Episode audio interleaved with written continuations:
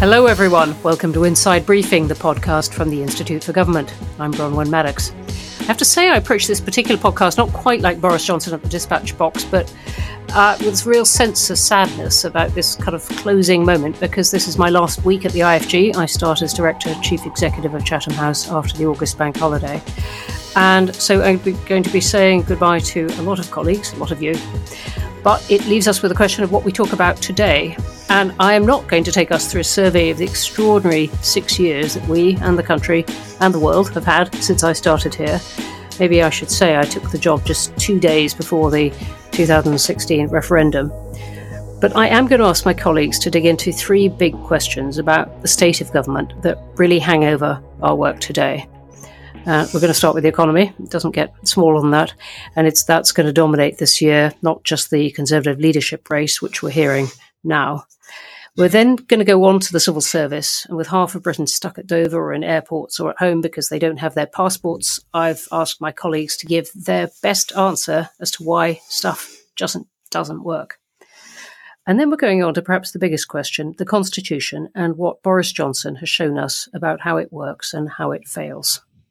In all of this, my colleagues are going to be running in and out of our special podcast room in different batches. So, round one, the economy, and I've got with me two senior fellows, Giles Wilkes, formerly of Number ten, Jill Rutter, formerly of the Treasury, and lots of other places. Hi, both. Hello. Hi there. Great to have you here. Giles, look, big question. Brexit, coronavirus, levelling up. What should we make of government's efforts?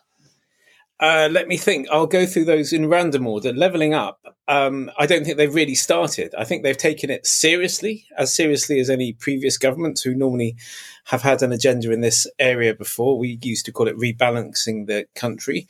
And there was a substantial white paper that we all waited for agog at the At, um, the Institute for Government. We had a whole team to analyse it at speed. So we think they took it really seriously, but they recognised it was a decade-long programme. At the time the paper came out, Boris Johnson expected another decade, but it, um, from that moment onwards, his time in Downing Street seemed to crumble away and nothing much happened. I mean, Brexit, I think we are seeing in real time the um, the the performance of this as a policy idea Um, in, a, in an extremely sort of tangible form. We have incredible queues at the border in Kent and um, a weak productivity performance, labour shortages, all of the um, all of the negative effects you might have predicted from Brexit. And, you know, what more can we say about this? We kind of saw this as a as a negative for the economy, five percent of G D P, a highly sort of abstract portrayal of what this means. But we're now seeing it in a tangible way. You can't get the things done that you wanted to have done in as straightforward a way as you could before when we were in the E U. I mean, what was the third of those? It was coronavirus. Right. Well, um, just in case it slipped your mind. Well, I mean, the, the management of coronavirus, I think we actually did pretty well on that as an economy. Um, I think Rishi Sunak was incredibly quick to respond and introduce schemes like the furlough scheme that you would normally take years to introduce as a government. They came in by April twenty twenty, when coronavirus itself wasn't even being treated of as a serious topic in February twenty twenty. And I think they uh, exited from the coronavirus programs in a reasonably speedy and appropriate way. So I think our treatment of coronavirus as a government was pretty good and reflected um, how we could do better. In particular, if you look at things like the vaccine rollout and the, the development of vaccines and so forth, I'd say you'd give them a pretty good, strong mark for the economic response there, yeah. Okay, well, you've got one negative, which is Brexit. You've got one kind of positive on, on, on coronavirus and one not, not started on levelling up. Jill, what do you make of it? So going through the three in the same way as Giles, on levelling up, I think, yes, the government's done quite well to identify that, but of course it's not the first government to identify problems in regional inequality and variations in regional productivity. And as Giles said, uh, if it was an easy, quick problem to fix, earlier governments would have fixed it in a quick and easy way, and they haven't. I think they're slightly hampered by some of the sort of lack of institutions that we used to have out in the region. So we might be saying it would have been interesting to see what happens with that sort of decade-long programme, but we don't know what a new Prime Minister is going to do. In on Brexit, I think the government has suffered quite badly from being a pro-Brexit government that is not prepared to take seriously a lot of the concerns expressed by those who thought the economy was more important than sovereignty, on what the implications of the sort of Brexit they chose would be for the economy. So if you dial back to David Frost, Boris Johnson's chief negotiator, regarded as something of a guru, parts of the Conservative Party, his speech in Brussels, which he made as a special advisor, quite intriguingly, in February twenty twenty, uh, set out that he actually didn't think that non-tariff barriers to trade were really significant. He thought they were massively overhyped. I think what we're seeing playing out now in real time is the fact they're not overhyped, they're really quite serious, and that there is, if you like, a sort of timing problem on Brexit, that if you do a deal like the Trade and Cooperation Agreement and effectively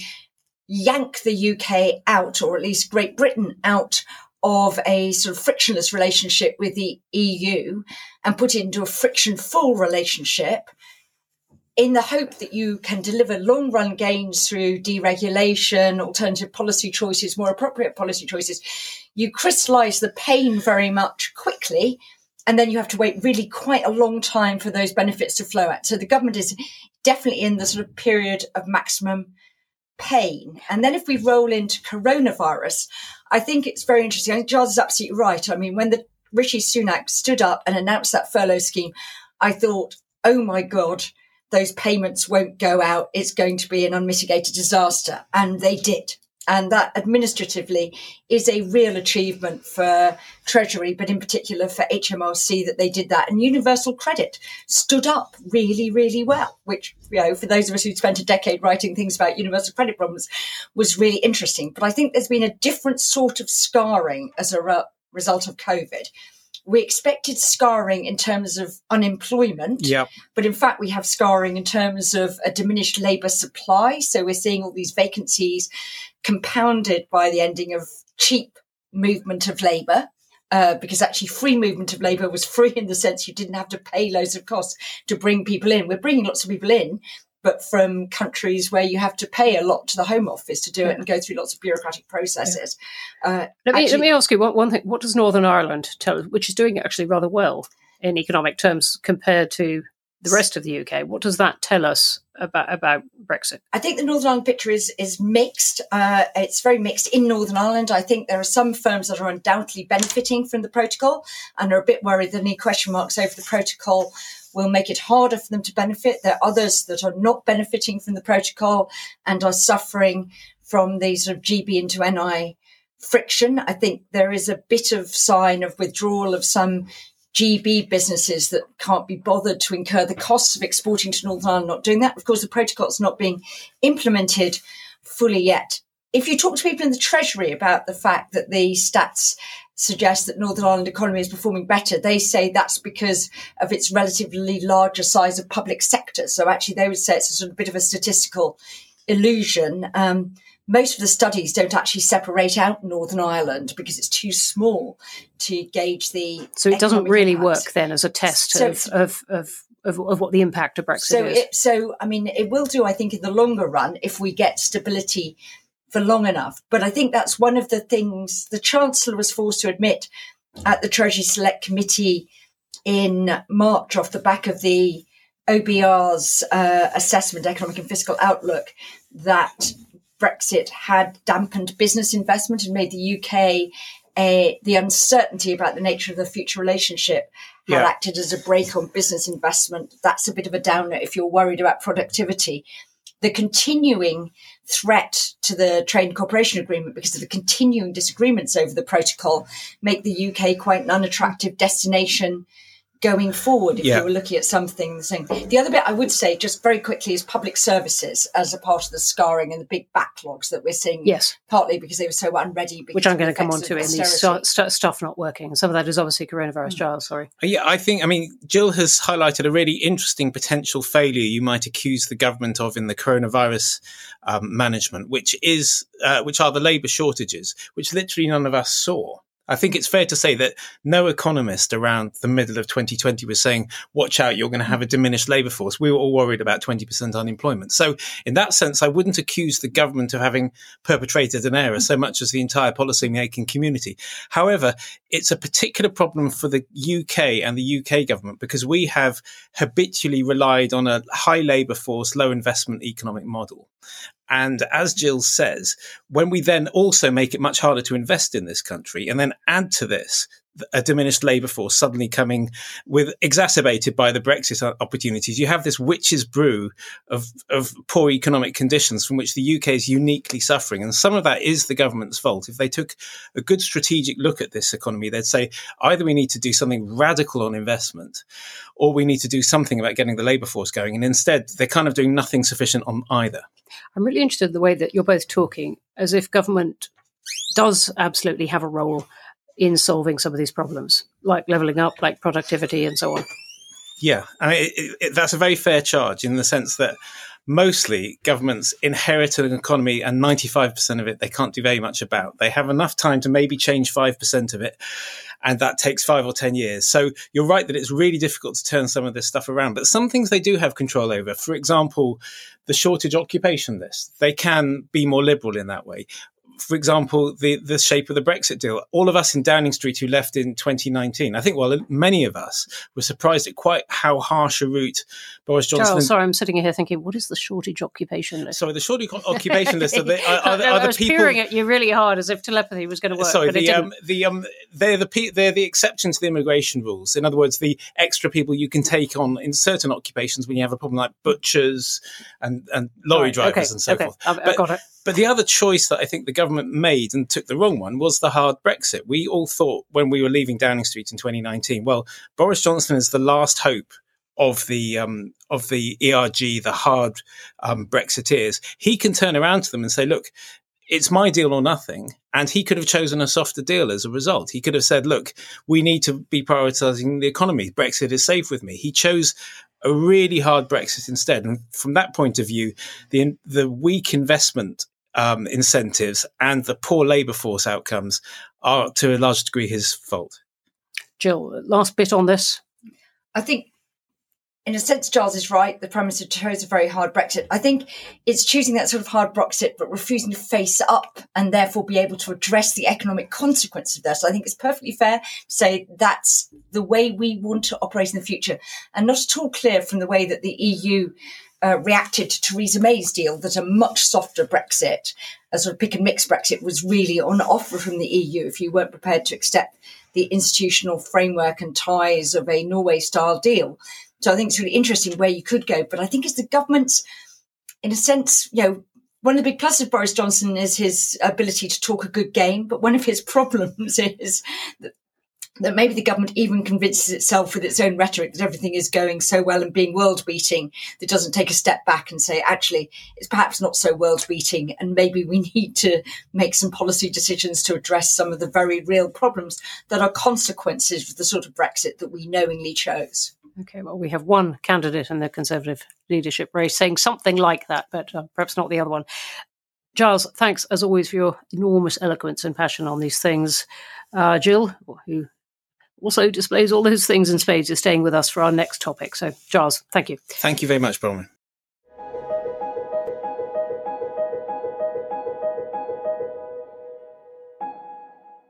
So, our next topic is the civil service and why stuffing government just doesn't work.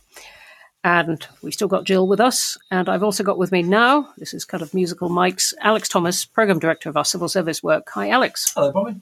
And we're also joined by Matthew Gill, Programme Director for our work on public bodies. Hi, Matthew. Hi, Bronwen. Great to have you here. Alex, let me start with you. There is a lot of discussion, I mean, you're hard to get away from it these days, about why things just aren't working. And you take on the phrase broken Britain.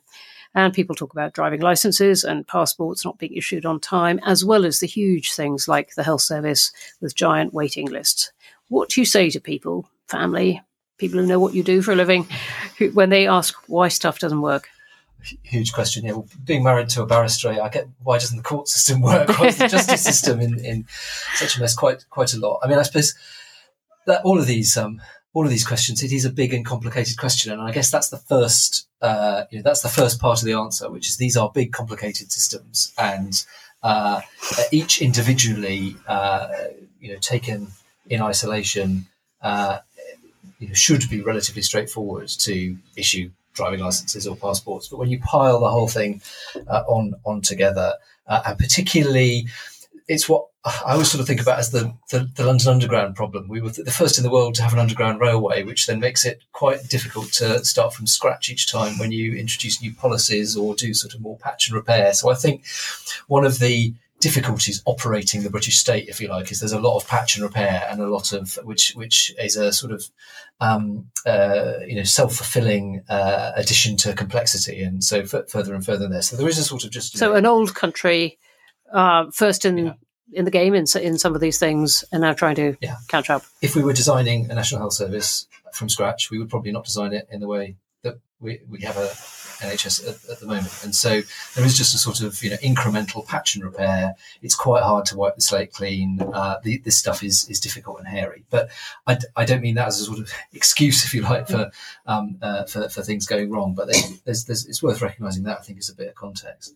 The second answer, just thinking about it, is um, Brexit and COVID, these two sort of huge subjects, have sucked the air out of quite a lot of debate about public service reform, the old sort of, I don't want to sound too Blairite, but, you know, what matters is what works type approach. And I think we have been in an era of ideological politics and ideology, and uh, just listening to uh, Jill talk about some, some of the sort of trade-offs that Boris Johnson hasn't faced up to, ideology perhaps trumping that kind of, uh, um, Freudian phrase there, um, uh, trumping that uh, question about effectiveness, and just the sort of effectiveness of the state has had less political attention.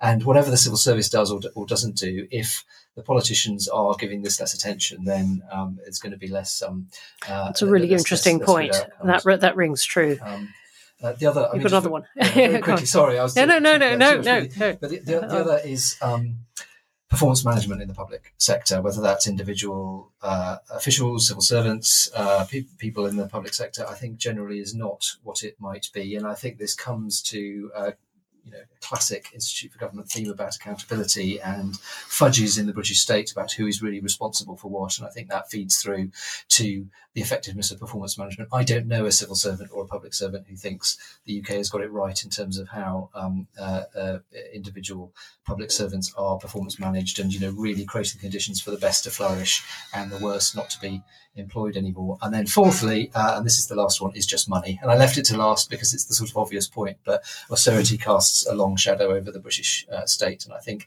some of this is just down to resources and money. That's right. I'm going to come back to the money point. But uh, Matthew, you write a lot about public bodies, which is a banal term for organisations that really at the, the heart of our public life. How much is their fault?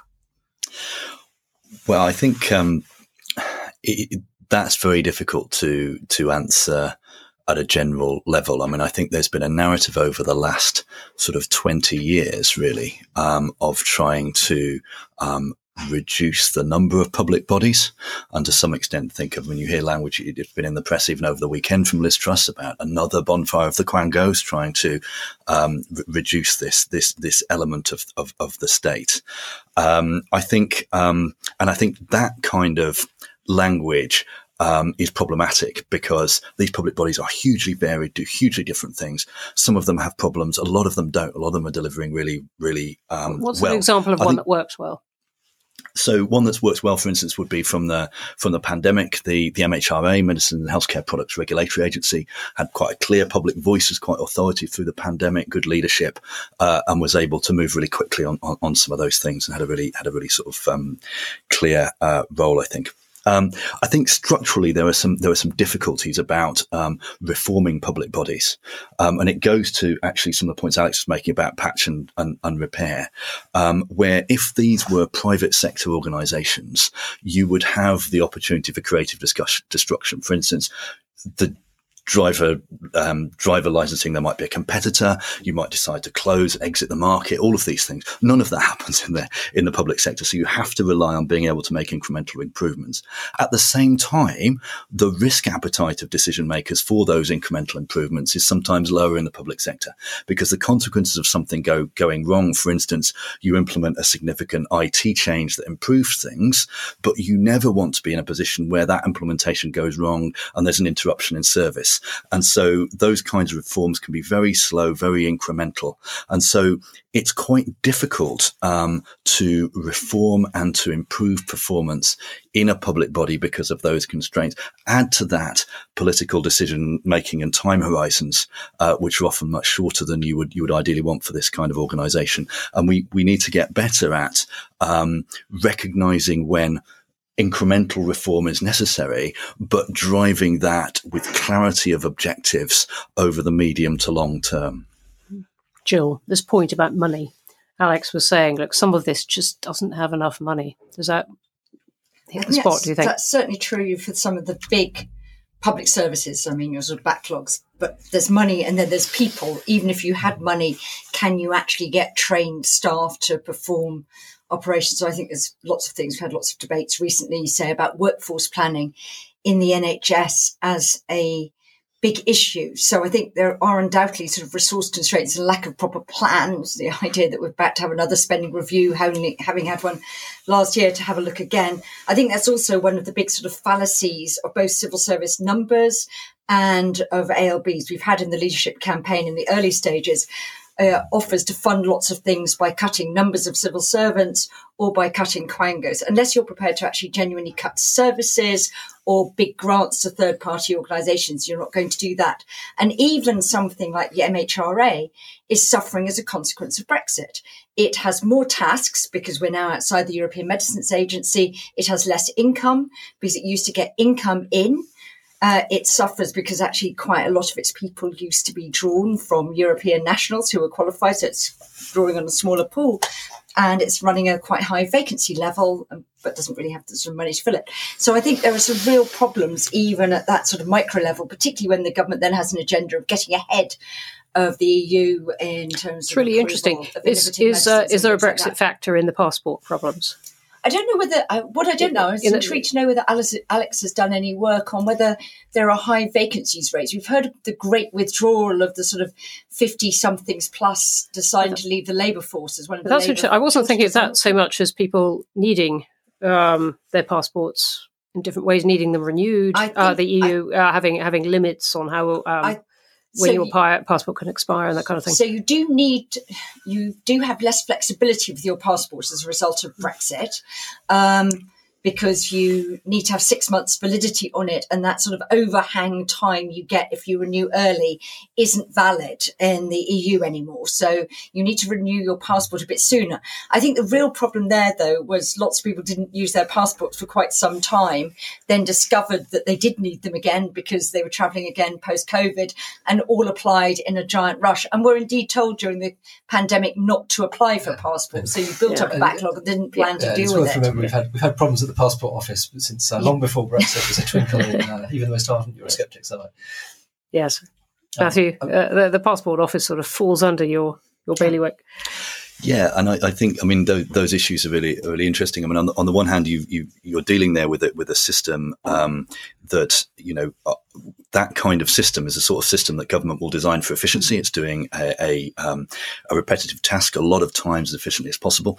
And often the most efficient system for doing that is not the most flexible in response to a change in, in circumstances, for instance, due to due to COVID. So that's a problem. I think the other thing that's important bearing in mind with the Passport Office recently is part of the problem with delays was not their fault. Part of it was T N T, the delivery company, that was delivering passports after they had processed them. And so the, the narrative that this is the fault of the public body possibly is, is, is limited in that. And we need to think about contracting with the private sector and whether a contract to the private sector, in this case T N T, actually solves any of the problems that some people think it would.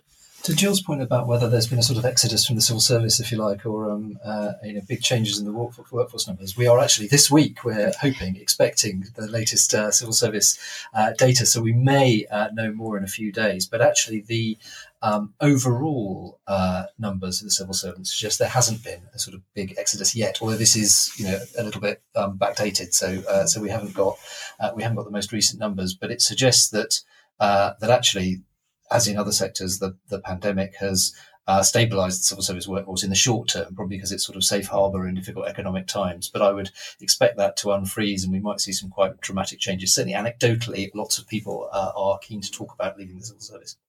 And that's even before being uh, eased out by Jacob Rees-Mogg's mm-hmm. famous ninety-one thousand. If it, uh, if, it, if if that uh, sustains through the leadership contest, which one way or another I suspect it will, you know, government efficiency is not going to go away through this uh, through this contest. Whether the ninety-one thousand uh, lasts or not, we shall see. But I do think there's a sort of interesting question there, which maybe predominantly affects people at the top of the civil service, which is, we were talking earlier on The Economy about sort of facing facts. I think it's a really interesting question of some of these service uh, service problems is, is the relationship between ministers and their top civil servants, people who run these, such that they can have an honest conversation about what the problems genuinely are and then come up with some, you know, solutions to get through? Or is it, you know, actually it's a bit more of a blame game with one side throwing buns at the other side, and in which case you don't end up with that. And we've seen certainly in some departments, some ministers actually deliberately going out and saying their agendas, being frustrated by their civil servants. We saw the Dominic Cummings hard reign, which led to some departures in twenty twenty. Seen less of that subsequently. We certainly had quite a lot of ministers deciding that there is advantage in going out for sort of, you know, frontal attack on the civil service, whether it's by announcing mm-hmm. cuts on the radio before permanent sectors had a chance to tell their staff, or accusing people from not working from uh, about working from home rather than addressing poor performance and things. So I think there's a really interesting question about, will a new administration create a culture in which there's a bit more of a joint endeavour between ministers and the civil service? We are going to have to find out, but not right now, because that is the end of our second topic. So the three of you, Jill Rutter, Alex Thomas, Matthew Gill, many thanks indeed. And you're now allowed to climb out of our very hot podcast studio in our basement.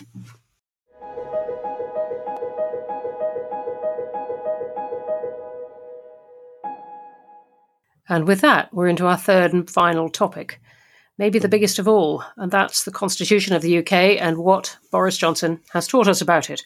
So my final group, who've been working very hard on this, arguing with others about this, explaining it to the world. Hannah White, Deputy Director, who's going to be taking over from me as Acting Director at the end of this week. Hi, Hannah. Hi, Bronwen. Doctor Kath Haddon, our historian and constitutional specialist. Hi, Kath. Hello. And Maddy Thimont Jack, who's been leading our Brexit work recently, and now our review of the U K Constitution with the Bennett Institute of Public Policy at Cambridge University. Hi, Maddy. Hi, Bronwen. Great to have you all here. Well, Kath, maybe you can kick it off for us. What's Johnson shown us? I think that, I mean, the thing we're all obsessed with is, has it shown up um, failures in the Constitution or the lack of resilience in the Constitution?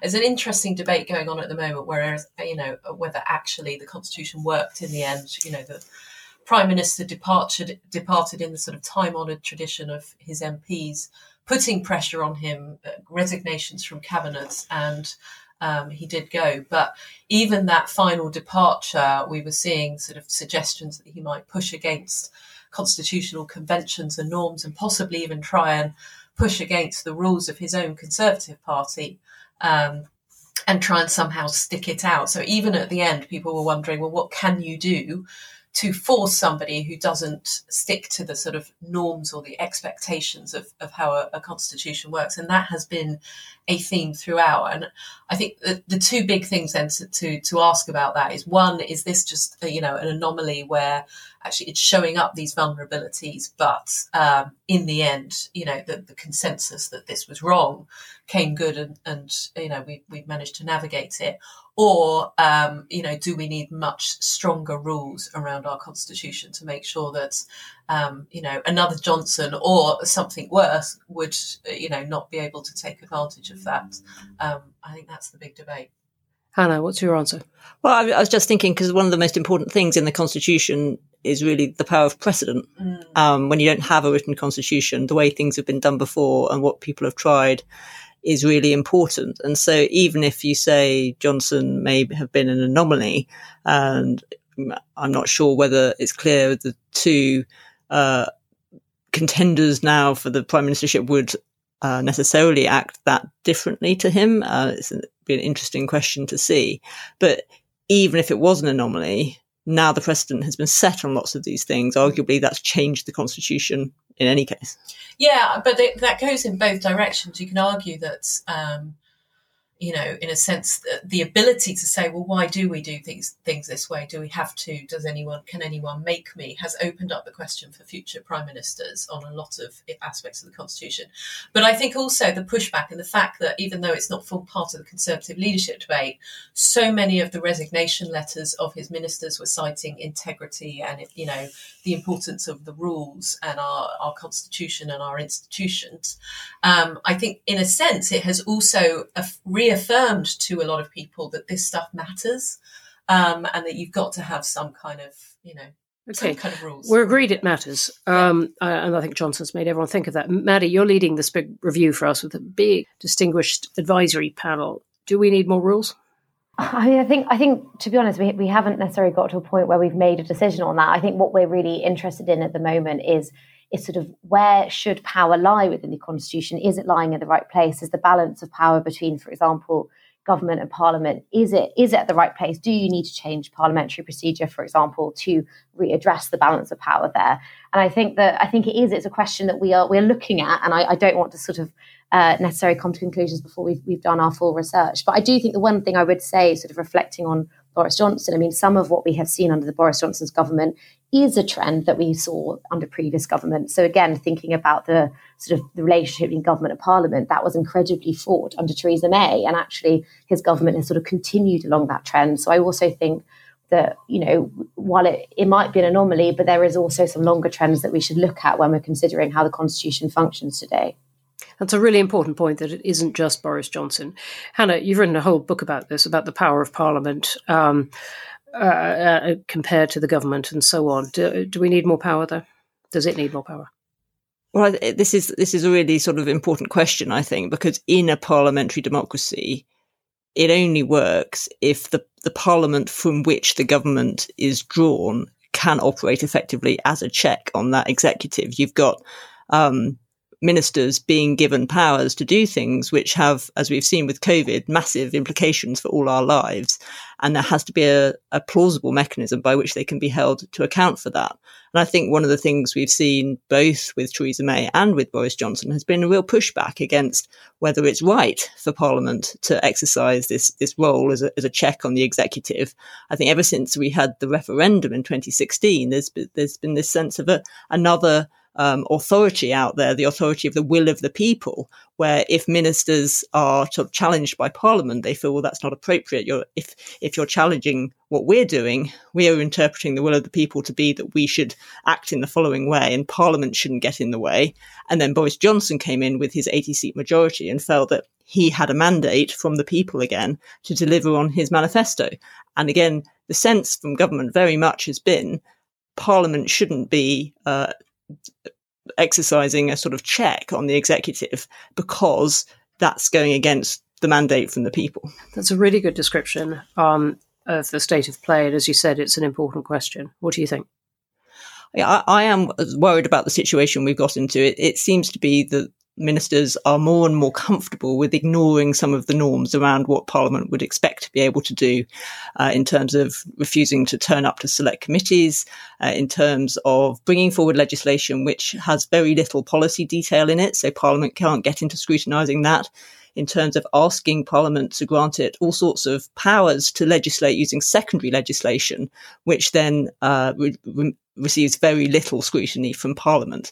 So this role that Parliament is supposed to be playing in terms of being a check on the executive just isn't operating as it is intended to do. Kath, more rules? Yeah, I think, I mean, what's been fascinating about this whole process, and again, the departure of Boris Johnson, you could argue in the end showed that it, it works, is all of that uh, depends on a parliamentary majority. And when you have a majority for one party, that means that the leader of that party, if they can hold their, their you know, M Ps to it has a lot of sway. So a lot of the time that, you know, we sort of say, oh, well, Parliament could do this or Parliament could do that. And then the response I get off from people on Twitter is, yes, but they have a majority there. Conservatives have a majority. They won't do anything. And what we have seen is eventually the threshold was met where they did do something. Um, and they felt that it was right to remove the Prime Minister. So in a sense, this whole process has shown how that parliamentary check does happen. Um, the question for people is whether or not it took too long, too much, and caused too much damage before that sort of motive was there for them to act. That would be my concern, really, is that actually, particularly with the period of Brexit and then the period of the pandemic, ministers and backbench M Ps have got used to certain norms around the relationship between Parliament and the executive, where Parliament, you know, is really taking a back seat. That's what ministers expect of Parliament. Backbenchers, a third of whom have come in since twenty seventeen, uh, don't know anything different than a, a role, a, a situation in which Parliament doesn't really have much purchase on the executive. And I think that that is a concern. I was just going to say on that, I mean, what's also interesting, though, and I think we have a very nice chart produced by our colleague, Doctor Alice Lilly, showing that actually you've also seen a real increase in backbench mm-hmm. rebellions. And we have seen backbenchers try and influence government decisions. And we saw a lot of U-turns during the pandemic, for example, that did come about from sort of pressures within the party. And so I think there's also quite an interesting question about the relationship between, within the party and the parliament, about the relationship between government and its backbenchers as well, that also feels like it's changing at the moment. That's definitely true. I think, you know, there has been a, a increase in backbenchers' willingness to rebel. And that's something which I'm not sure governments have fully adjusted to either. They sometimes expect to be able to get their business through without uh, bringing the backbenchers on board in a way which actually isn't realistic anymore. Maddy, you were leading our Brexit work. Um, what has Brexit and the Johnson experience over Brexit taught us about the Constitution? Well, I mean, we've sort of covered a little bit around government and parliament. I mean, the other thing that we haven't talked about at all, and that is a very fundamental part of the constitution, is the union. And I think that's one of the areas that we still, I think, are, are trying to figure out what impact Brexit has had on the future of the union of the United Kingdom. And, you know, there are some really fundamental, you know, we saw a breakdown in the relationship between the different parts of the U K. You had sort of Wales and the leaders of Wales and Scotland being very critical of how the government handle Brexit. There was a there was you know there wasn't consensus across the U K in terms of voting to leave the E U, and and so there were some real fundamental questions about how should you embark on that process, given the fact there were some quite serious divisions between different parts of the U K about what the relationship with the E U should look like, and that's sort of without even getting onto the question around Northern Ireland, how Northern Ireland fits within the U K's internal market, and and also questions about the future of Northern Ireland and the future of its relationship with the Republic. So I think that's actually another area that it's something we want to look at in the review about the sort of territorial constitution. But that's something that I think we are still sort of trying to grapple with, and questions of sort of N D R F two, et cetera, are still very much unanswered at this stage. Lots, lots more questions, lots more unanswered questions. So I'd love to hear from you all how big you think reforms might have to be, whether they're small ones like tweaking the powers of Parliament or really big ones, including more devolution. Uh, well, my favourite article this week was Christopher Hope writing about Johnson's comeback and how that might happen.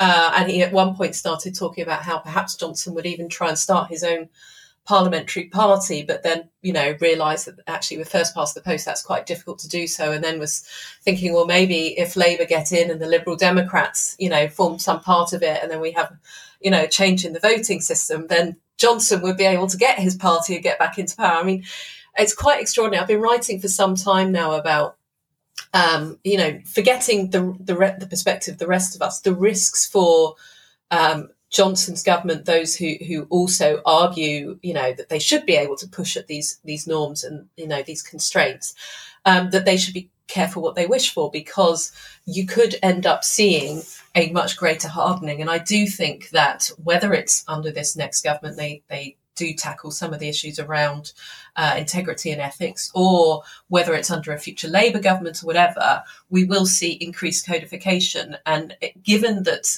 you know, the last government in particular, their big concern was the courts playing an gr- ever greater role in our democracy, in our politics. I mean, it's quite ironic that they have made the greatest case for a greater role for the courts in all of that.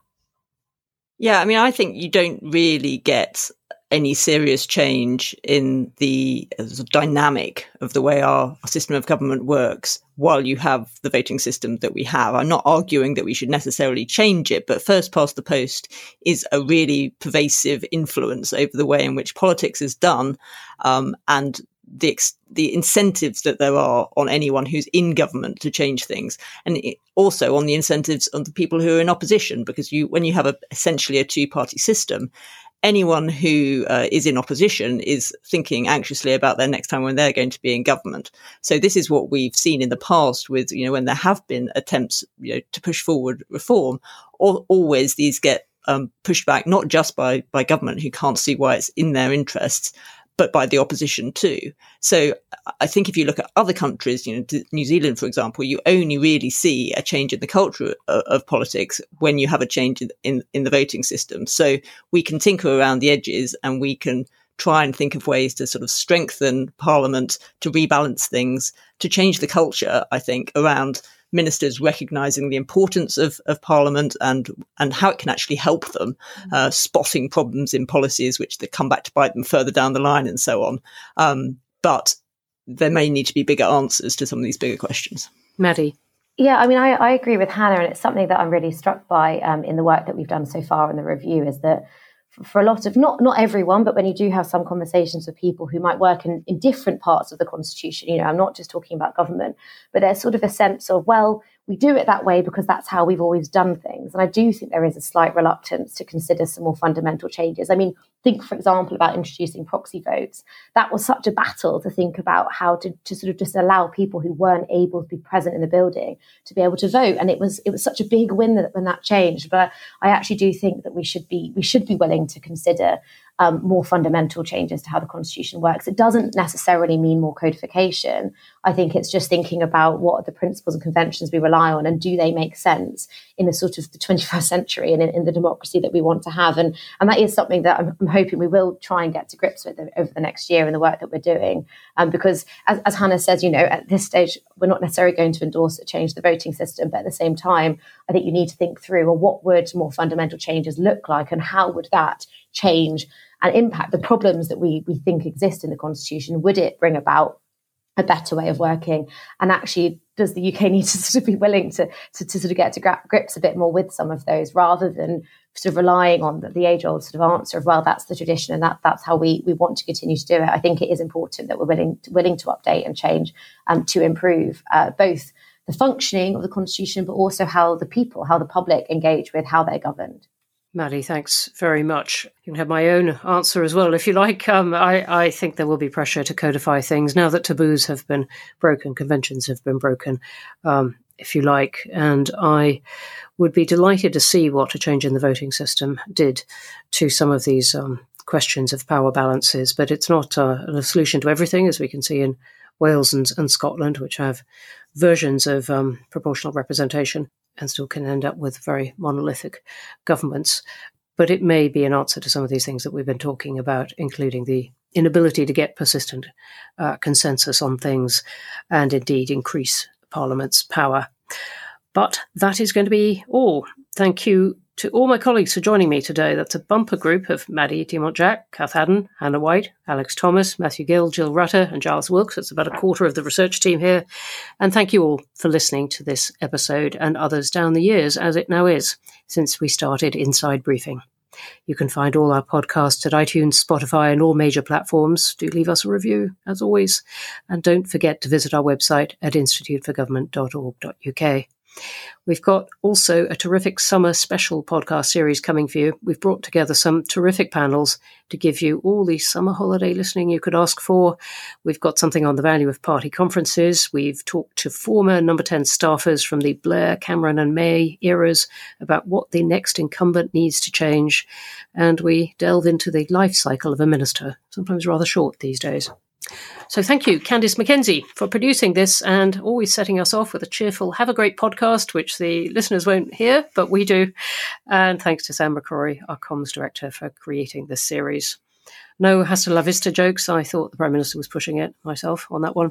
So simply goodbye from me, and I'll be listening to as one of the audience. beginning with this summer's brilliant lineup of special podcasts until the regular Inside Briefing returns after the summer recess with Hannah White hosting. Goodbye.